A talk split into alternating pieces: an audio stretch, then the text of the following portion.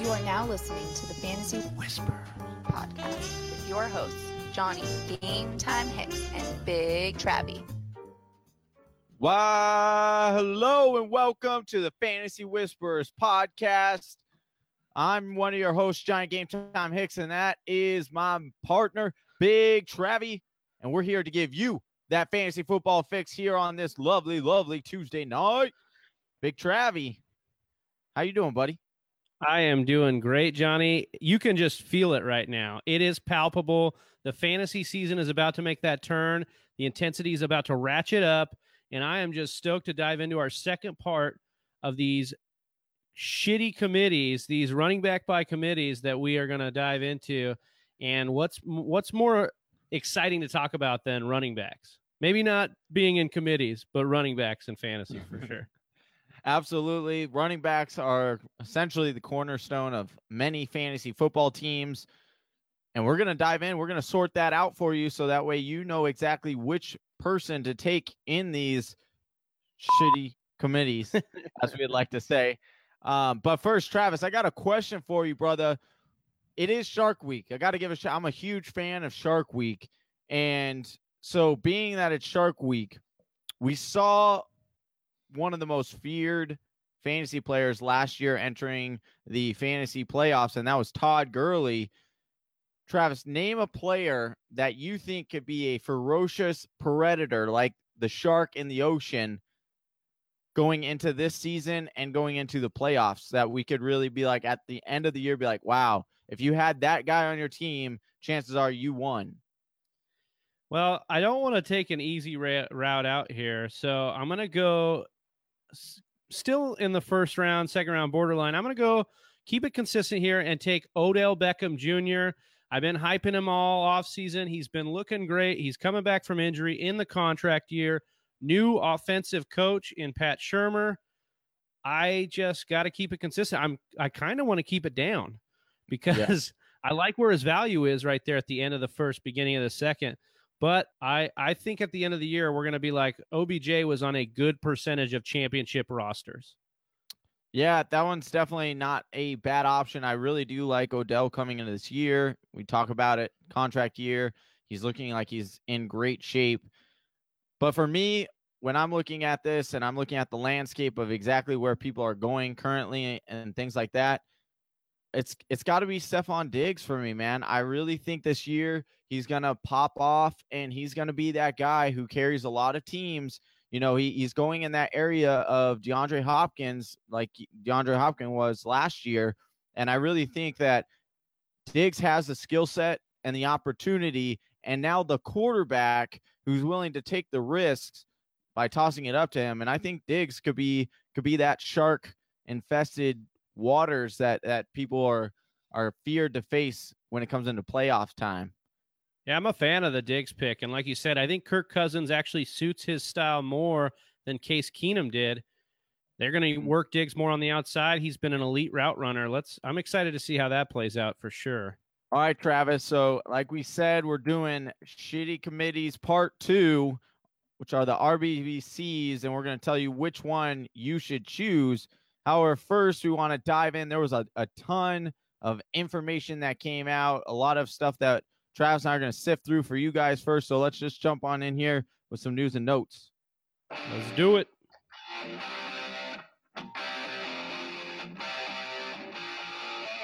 News and notes from around the NFL. All right, Big Travie. Like always, our information comes from the Sleeper Bot. Get all of our news and notes updates here. Right, we're going to start off with uh, Leonard Fournette is reporting to Jaguars training camp at 223 pounds. He slimmed down a little bit. Does this mean anything to you, or you're just uh, it's the same old? You know, Leonard Fournette is going to be a beast no matter what. No, actually, I do think there's a little bit of value in this. There were times last year that he looked t- just a tad sluggish. This is going to help his ankles. I don't think his ankles are going to be able to be saved when you're a running back in the NFL. Mm-hmm. I just don't think that's how it works. But uh, I do like that he's coming in a little bit trimmed down. This is, I think, his high school weight is what I read online.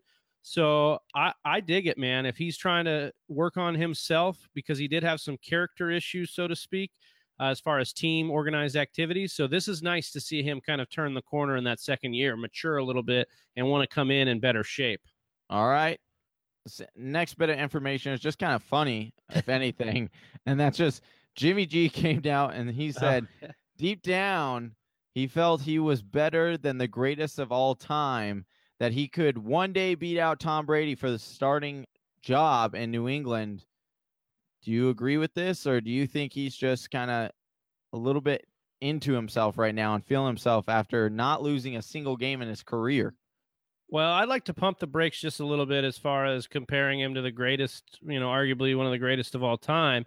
For me, I don't I do think there is some important um, connections here based on what the reports have been coming out. I mean, Brady, or I'm sorry, Belichick did not want to get rid of Jimmy Garoppolo. Yeah. So if Garoppolo thought it and Belichick kind of thought he was the heir apparent, um, there might be some actual legitimacy here to at least him competing with Brady or an aging Brady for the job. Listen, I think I'm high on Garoppolo this year. I think with a full offseason with San Francisco and with the keys to the car, Shanahan, we know what he can do with quarterbacks and quarterbacks that aren't that great. So even if he's not that great, I think he's gonna have he's gonna be set up for a good fantasy year this year. And I think uh, you know, maybe he needs to cool it on some of the dates he's been going on, but you know, you know, when you got that kind of money, you just do whatever you want, I guess. Yeah, and when you're in the Bay Area, I guess wild things happen. That's All right. right, so NBC Bay Area's Matt Maiocco suggests Jerick McKinnon is a candidate for 1,500 yards from scrimmage. What do you think of this? I am buying the hype. I think unless Jerick McKinnon gets injured, and that's a big possibility, right? He's he's had some durability issues, but I think uh, barring an injury, Jerick McKinnon could be set up right. You know, I'm I'm kind of projecting that eight to nine hundred yards uh, rushing, 600 five to six hundred yards receiving. I think that happens, and then you know he's gonna. We know that Shanahan offenses love to throw to the running back in the red zone. So he's yep. going to be set up to score quite a bit. I like Jerick McKinnon this year. I think in that group of running backs you have, he's one of the more set up for upside as as, as some of these other guys. So I, I like Jerick McKinnon. I think that's very possible. I would second that opinion there, Travis. All right, Chris Thompson avoided active slash PUP to open Redskins' camp. This is big, right? Yeah, I do like Chris Thompson, especially in PPR formats, mm-hmm. especially with Alex Smith as his quarterback. So and especially you, his value that he's going at right now in drafts, he's correct. going super deep. Correct. So you got to like that a lot. I do think that there is some value in both of these running backs. I think Darius Guice will be set up to run a lot of uh, plunges in from the goal line, so his touchdown mm-hmm. upside is there. But Chris Thompson was killing it last year before that injury. And I think with a really legitimate pounder, this could actually help him be more durable so he can come in and make make people miss like he was doing out of the backfield in the receiving fa- fashion. All right, so Falcons wide receiver Julio Jones does not plan to report to camp and he is comfortable sitting out the entire time, sources said. He is still seeking a contract adjustment while the team made it clear to him that they did not plan on giving him one. He appears resolute in his mindset. Travis, uh, are you going to get at what point are you going to get concerned about him not reporting to training camp? Um, I would say we want to see him either report or get a contract done somewhere around the third preseason game. That's usually the mm-hmm. dress rehearsal game. You'd like to see him at least available to the team. Doesn't mean he has to suit up, but right. I don't like it to leak into the regular season because that affects you know what his production. Now we know that the first month of the season in fantasy football is the least important. Doesn't mean yeah. it's not important, but you are able, you know, you, you want your guys to be ready for the back end for the playoffs and and the stretch run. But I still uh, I still want to see him get back, you know, somewhere around the end of preseason, third to fourth game of the preseason. All right, just a few more things here, so we'll just rapid fire them, Travis. All right, Panthers coach Ron Rivera told ESPN he would not be surprised if Christian McCaffrey reached 200 carries this season. Does this uptick you a little bit on Christian McCaffrey currently going right after Jerick McKinnon? Do you put Christian McCaffrey now slightly ahead of Jerick McKinnon knowing this news? No, I like Jerick McKinnon more. He's definitely set up for more usage than McKinnon is, just based mm. on the fact that CJ Anderson is there. And he's he was more effective than Jonathan Stewart last year. So keep that in mind. We're going to talk about the Carolina Panthers next week in a in our uh, episode about backfields as well. So just you know, stay tuned next week. We'll dive a little bit deeper into that. All right. So just ESPN Rob, I'm not even going to pronounce. Try to pronounce that. Yes, thank you. Yeah. Uh, believes Geronimo Allison is the best bet for the Packers' number three receiver job. I was going to make a comment on this. I think this is really good news as far as for fantasy because there were often times where I would I would pick up Geronimo Allison near the end of drafts maybe with the chance, uh, the the slight chance that he would be an uh, wide receiver two. We have seen the wide receiver two for that Green Bay Packers offense be very, very valuable. So for me, this just solidifies my Kevin Cobb, you know, or Kevin Cobb, Randall Cobb, uh, Randall Cobb. Thank you, my Randall Cobb confidence going into this year that he is going to be definitely the guy that you're going to want to target over Geronimo Allison. Yeah. and then, oh, sorry, you have anything to add? No, I, I just agree. Yeah, that's good. Okay. All right. So then last two things, a couple big ones. So Rams and running back Todd Gurley finalized agreement on a four-year extension worth 60 mil. That includes 15, uh, 45 million guaranteed that tie uh, that ties him to LA for the next six seasons. Sources told ESPN. Finally, a deal that resets the running back market. He is now the highest paid running back ever in NFL history. Travis, does it mean anything for this season coming up? Do you think he'll kind of rein it back just a little bit now that he's gotten paid? Or do you think he, he's going to be the same beast as he's been last year and, and his year one? Yeah, I, I, project him to be, you know, just the same amount of usage in that offense, especially with the money behind him. They want to use him a bunch. He opens up everything in the passing game through him. So, uh, yeah, I there's no restrictions for me as far as what this does. I will just say once again, not not exactly fantasy relevant, but Aaron Donald just sitting over there going, uh, yeah, yeah, exactly. so it'll be interesting to see where they go with with him and see if they're going to give him that contract. He wants a big contract. So then, last but not least, uh, another big one is that David Johnson reported to training camp. Not only did he report to training camp, but he came in five days early. So, Travis, does this this puts confidence at least for me not only as a cardinals fan but also as a fantasy player knowing that david johnson he's gonna and he even came in and he said let's do this i'm gonna show him exactly how valuable i am and this is exactly what you want from a fantasy perspective you want a guy who's determined who really wants to prove to the franchise to the fan base that he is worth the money and don't get me wrong i think he is worth every penny of that uh, if you're looking at the same similar kind of contract as Todd Gurley would get. But shoot, if we can tease him just a little bit for another year, and if he lands on my fantasy team, I'm going to be pretty stoked. Yeah, I'll just say, uh, add a point here. I had been saying earlier that I like to take, you know, if I'm in multiple leagues with top picks, I like to mm-hmm. take multiple shares of Todd Gurley and Le'Veon Bell. I am now extending that out to David Johnson.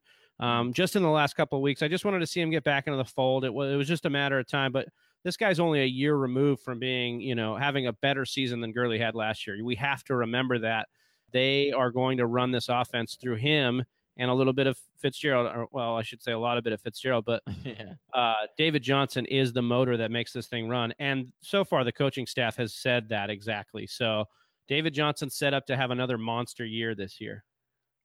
All right, Travis.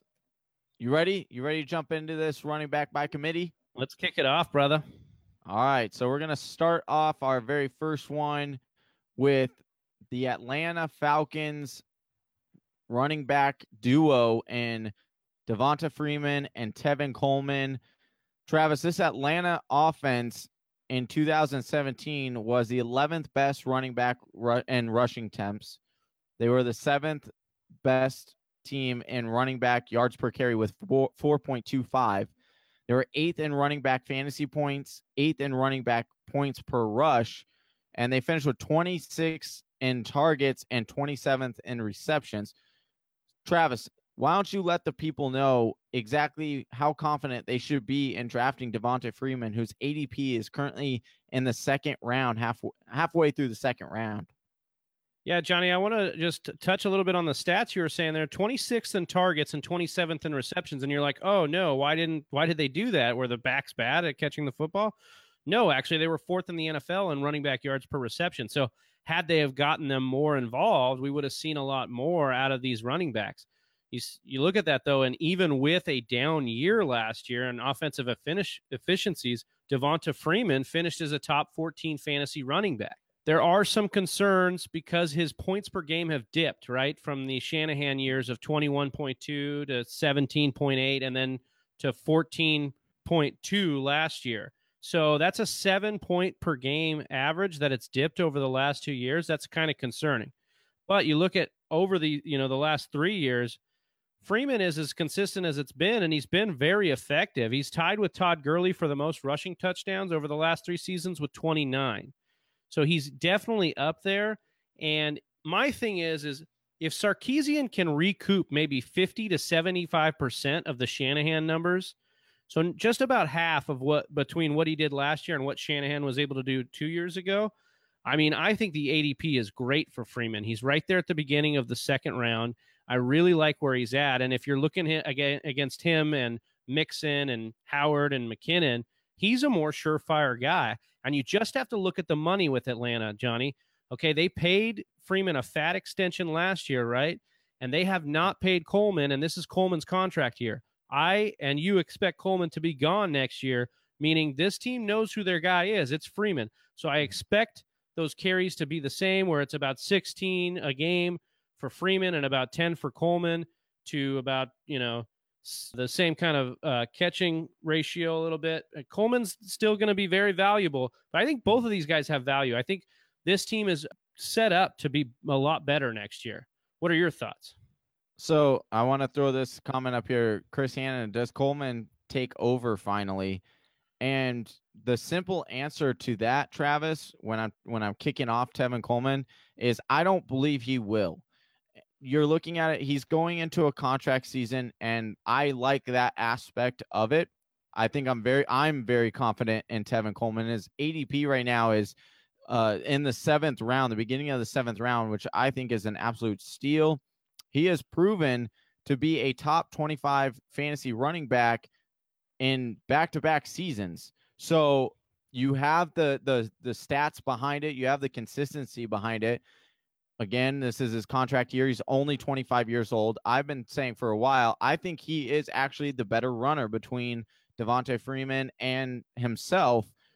His he has increased his carries every year. He started off his rookie year with 87, and then he went to 118, and then uh, last season he had 156. I do think that will go up again as they do, you know, tend to get these running backs a little bit more involved every single year as as a whole. And so, you know, and and definitely we touched on the Julio Jones. That's going to be a big development. Now, if Julio Jones is out the entire season, he does, you know, sit out the entire season. Definitely look at both of these guys ramping up their usage because that's what their game plan is going to be. They're their two best players at that point if Julio is out. In the three games that Freeman was sidelined, he ran for 223 rushing yards and four touchdowns. So you have the production there. That's what I like about Tevin Coleman is that if Freeman goes down, and we've seen it before happen, you have an RB1 that you're drafting in the seventh round. The only concern is that Freeman is fully healthy. Coleman becomes much more of a risky play from week to week. However, he's still going to return you most often than not an RB2 number, uh, uh, RB2 numbers. So don't be too too concerned. But touching again on on Hannon's comment there. It, eh, the reason I don't think that they're going to let Coleman take over the position is because both and both you and I both believe this is that they're going to let Tevin Coleman go at the end of the season. They're not going to retain him. So why would they turn the keys over to him for one season just to hand them back over to Freeman and kind of annoy him or get him frustrated right. with this offense? So for me that the answer is no, but do I think both of these and I think this is one of the few committees we talked about uh, New England last year or mm-hmm. last week where we're confident in both of these guys. And yeah. I think this is the same situation. I am completely 100% okay with where you are getting both of these guys. ADP is just right. In fact, if you can grab both of them, I don't think it's too expensive. Yeah, and you could see a lot of weeks where you would have been able to start both of them and be okay. And mm-hmm. like I said, I think they both return the value, like you like you touched on, of what they've been able to do. Coleman as a top 25 and Freeman as a borderline top 12 back. So I think you're getting them right where you should. I think they return value. And you're looking at some of these other guys around Coleman, and it's on Johnson mm-hmm. and it's Tarik Cohen and it's, you know, it's guys Marlon Mack. We're not too too sure about these other guys at that ADP. We mm-hmm. are sure about Coleman. His his role has been carved in this offense. We're sure that Matt Ryan likes them likes him and likes to dump off to him. I think that they're both valuable, and I think that's what you're going to see. And just to reiterate that fact, they drafted Ito Smith, so they're not going to keep Coleman, right? So they, you know, they're going to move on. So, so we're going to jump into our second RBBC committee here, and that is the Tennessee Titans running back committee. We're going to start off with Derrick Henry. Travis, you want to give down uh, the little breakdown here for the Tennessee Titans backfield last year and what it kind of looked like? Yeah. So if you're looking at last year, you're like, oh, they had a playoff year, right? Why did they fire their coach? Well, they were 18th in running back rushing attempts and 23rd in yards per carry. So they ran that zone scheme and that exotic smash mouth, as the as they were calling it last year. They ranked last in running back receptions and targets. They were only 16th in fantasy points per reception. So the Titans come in, they fire their head coach, they hire in uh, Vrabel from the Patriots tree, and they hire Matt LaFleur of the Rams as their offensive coordinator. He's responsible for not only the Rams' successful turnaround, or partly responsible for that with McVay, but he was also part of the Shanahan Falcons, you know, era.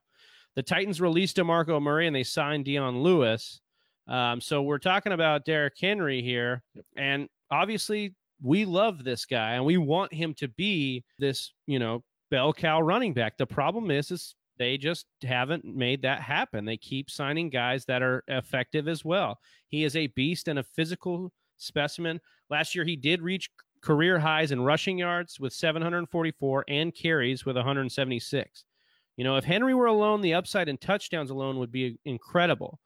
But you know, he outweighs Dion Lewis by 50 pounds, and yet they still average the same yards after contact with 3.2. I think, you know, Henry is being drafted as this surefire RB2 and is at his ADP, and the Titans paid Lewis top 10 running back mon- uh, money. So for me, it's not really about Henry. It's about what the Titans have done with their money and they're talking about Dion Lewis. So for me, I just don't when I look at this backfield, I dive into Henry, I dive into Lewis, I dive into the tendencies of the coaching staff. You look at Vrabel, who's from New England. So what does New England like they like to do? They mix in a bunch of different running backs.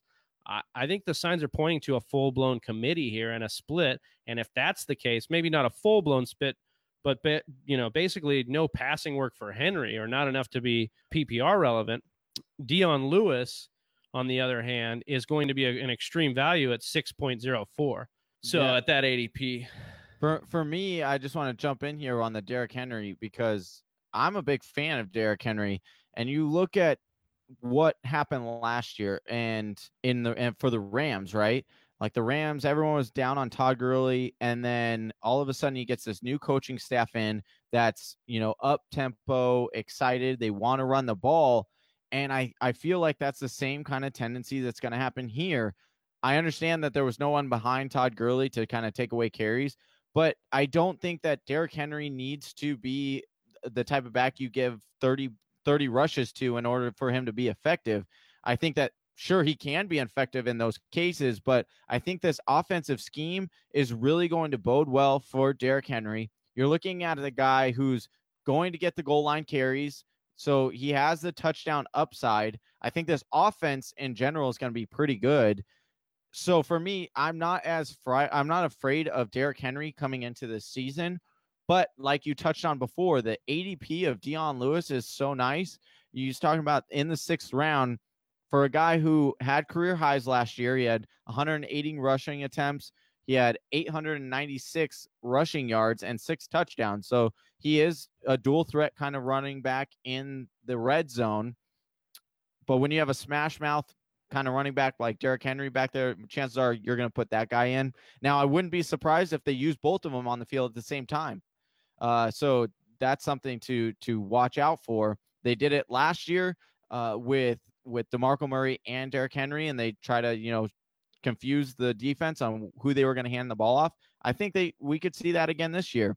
He's played in uh Dion Lewis played in all 16 games, but that was the only time that Dion Lewis has played all 16 games, and he only was on the field for 36.8% of the snaps, which you could turn that that stat into a positive stat and be like, hey, if he was only on the field for 36.8% of the time, and he still returned you the value of a uh, he was just a borderline RB1 low uh, high end RB2, that's fantastic value. I could see him going right around that amount of usage. I do think it's going to be quite like 60 40 you also look at at his Dion Lewis's efficiency and and elusiveness rating last year and the 28 qualified running backs and he was the highest one. So there are a lot of positives to this running game and you know I, I wouldn't put it quite up there with the New England and with the Atlanta, but this is a decent running back by committee here.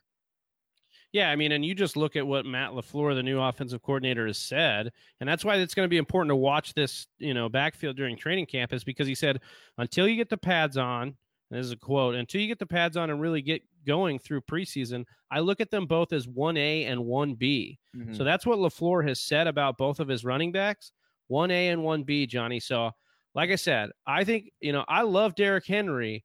I just look at what the Tennessee you know Titans have been saying. They've been putting their money where their mouth is and saying, you know, we really like Dion Lewis. We like what he did last year. We think that both of these backs can be on equal playing field.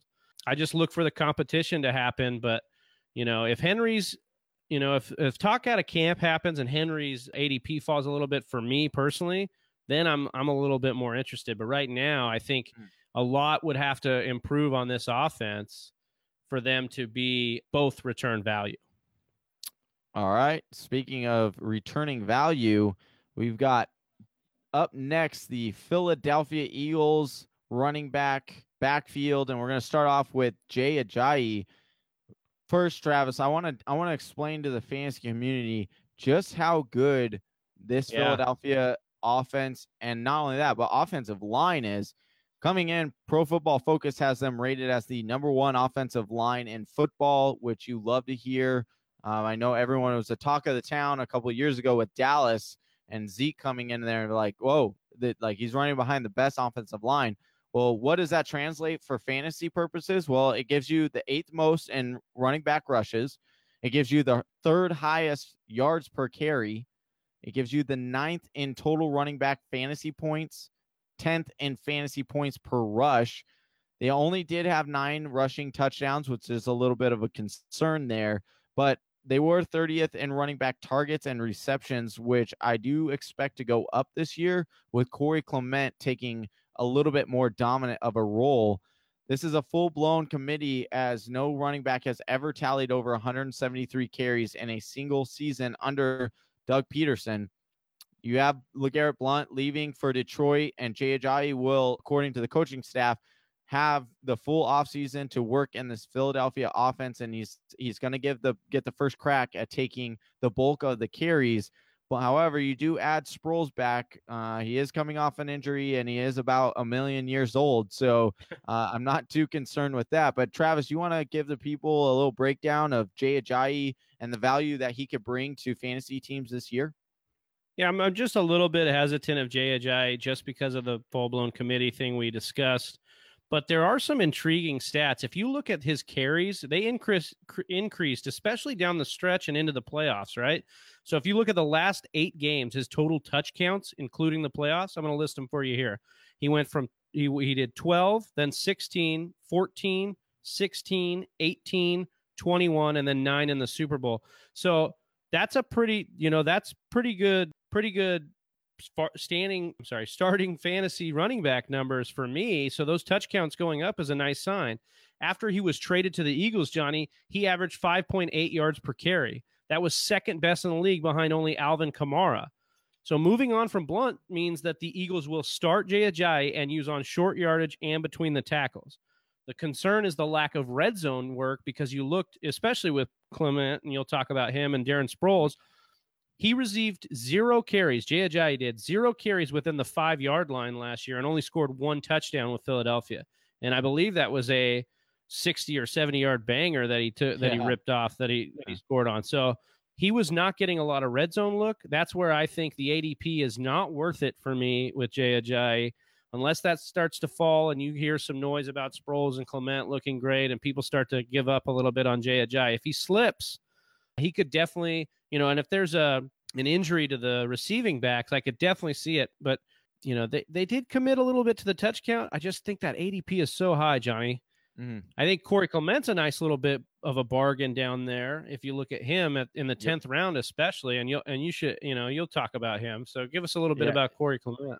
Yeah. So Corey Clement, when you're looking at his ADP right around a 10.04, so beginning of the tenth round, and with LeGarrette Blount leaving this offense, it opens up about 173 touches in this offense. So he had a great Super Bowl and he didn't, but he didn't reach 70 yards from scrimmage in any other game last season.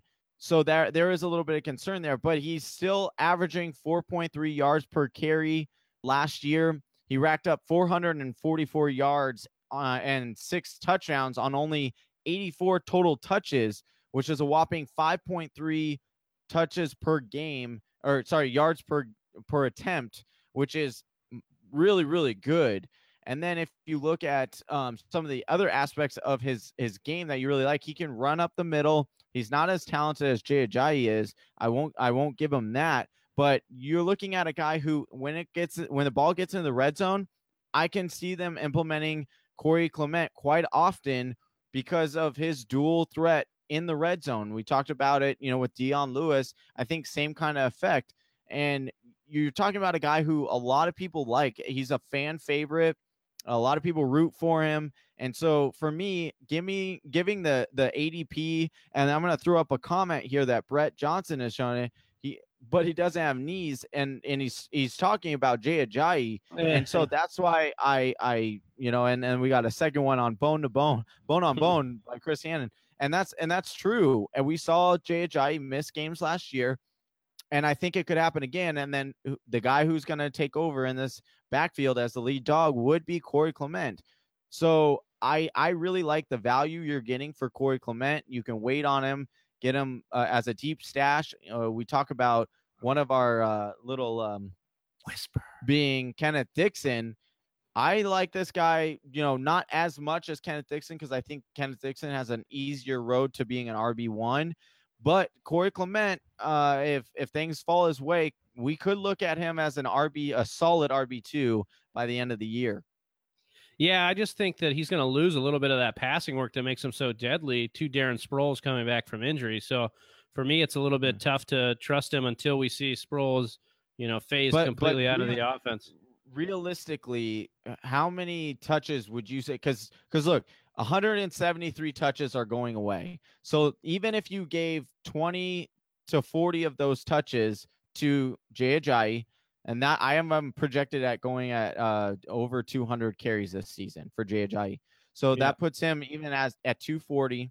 You're still looking at 120 targets or carry or touches still in that backfield. So even if you did give Sproles, I don't think he's going to go over 50 touches.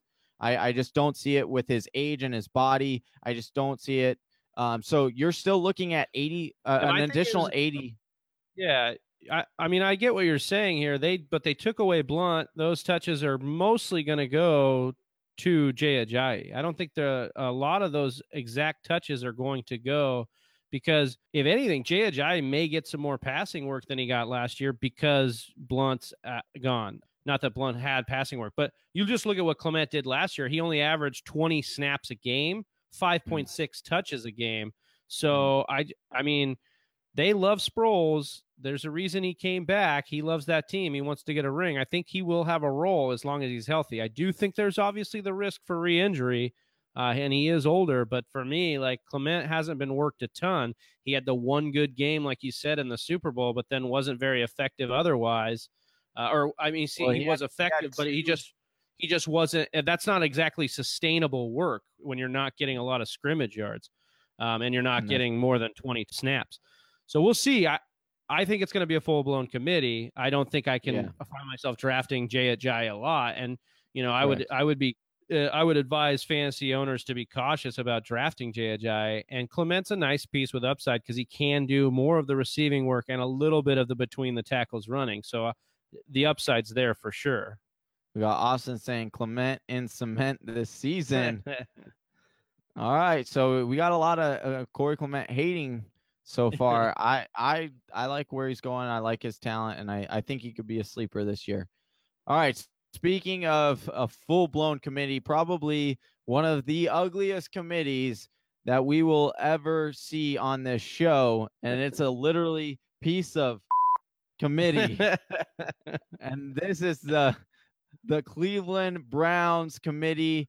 We're gonna start this off with uh, a little Carlos Hyde jumping into this this RBBC in Cleveland. You've got the 32nd, yes, that's dead last in running back rushing attempts last season.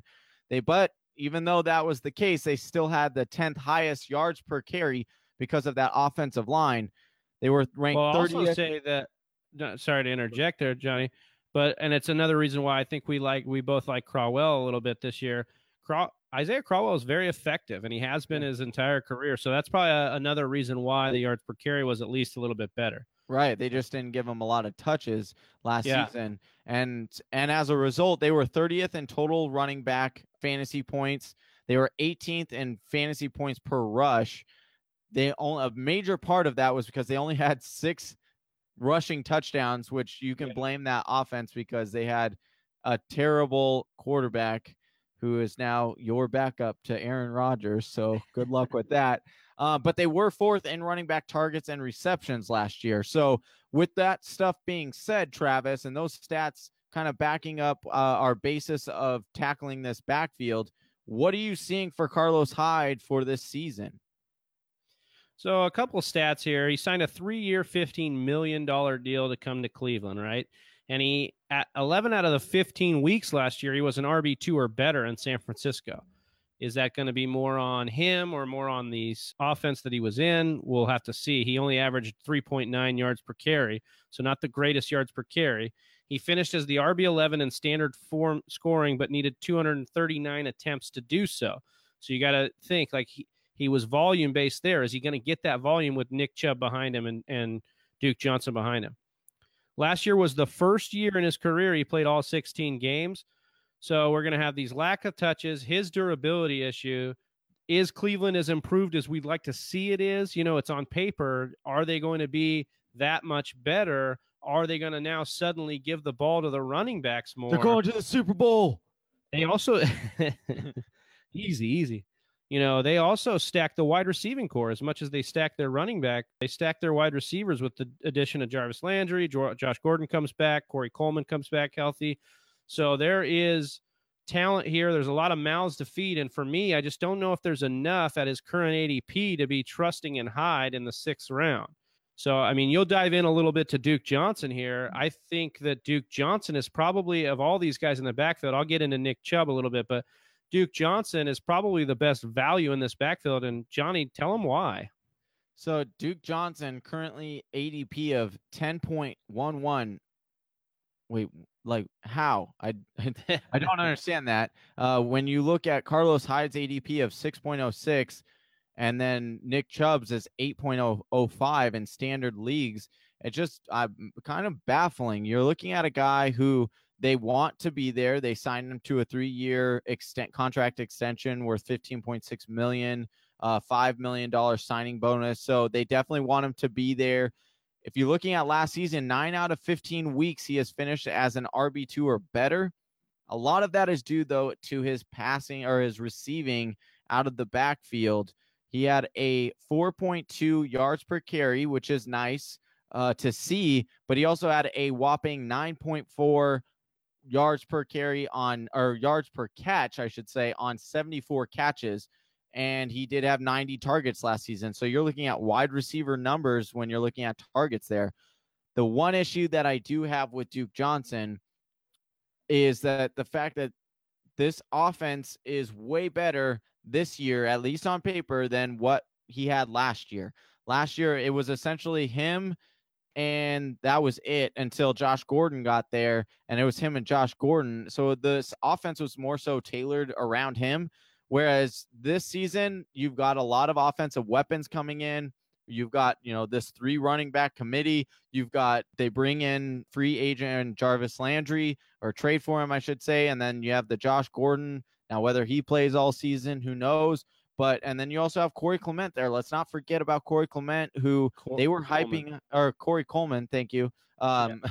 I got uh, running back uh, it stuck in my head. Uh, Corey yeah. Coleman from uh, they they were raving about him last year. So I just don't see him getting the same 90 targets that made him so relevant last year. And also game script. You look at this this Browns uh, offense. I think they're going to be in a lot more games. They're going to, or they could be leading, so they could actually lead, uh, lean on the run a little bit more uh, than they did last year, and so that takes a whole aspect of Duke Johnson, which is kind of why he's so solid in our eyes, is because he's got the receiving over any any of the other running backs. So that's why it's a little bit confusing and a, and a little bit questionable to me to drafting Duke Johnson. You I actually am going to take a different stance on Duke. Just on the last part you said there, Johnny. Vegas okay. has their win total at only 5.5 and yep. that has to only do with beating the, out the Arizona Cardinals. So yes, the NFL's most difficult slate of opposing offenses in weeks one through ten. So I actually do think that they'll be in a few shootouts where they mm-hmm. will have to be uh, throwing a bit more. Now, whether or not that means uh, some of those targets go to Jarvis Landry, I think there's an argument there. I think there's an argument that Landry could be used more. And actually, you know, Brett Zabo made this comment yeah. here. Duke Johnson should have wide receiver eligibility. I could see him playing more wide receiver than behind center. Behind center. So when he signed that contract, Johnny, a lot of the beat writers in Cleveland were actually saying that Hue Jackson could see them lining him up at wide receiver a whole lot more. So we'll just mm-hmm. see how that plays. I think he's a guy that's been underutilized. You talk about him having 50 catches in all three years, but averaging just 10.3, 10.3 touches, 7.9 touches, and 9.8 touches per game. So he's underutilized, right? He's getting the catches, but they're not giving, they're not feeding him. And I don't know if that's going to improve, like you said, with all these weapons, how, how, and especially in the backfield, how does that improve? One of the mm-hmm. guys taking some potential touches away from Duke Johnson is Nick Chubb out of Georgia.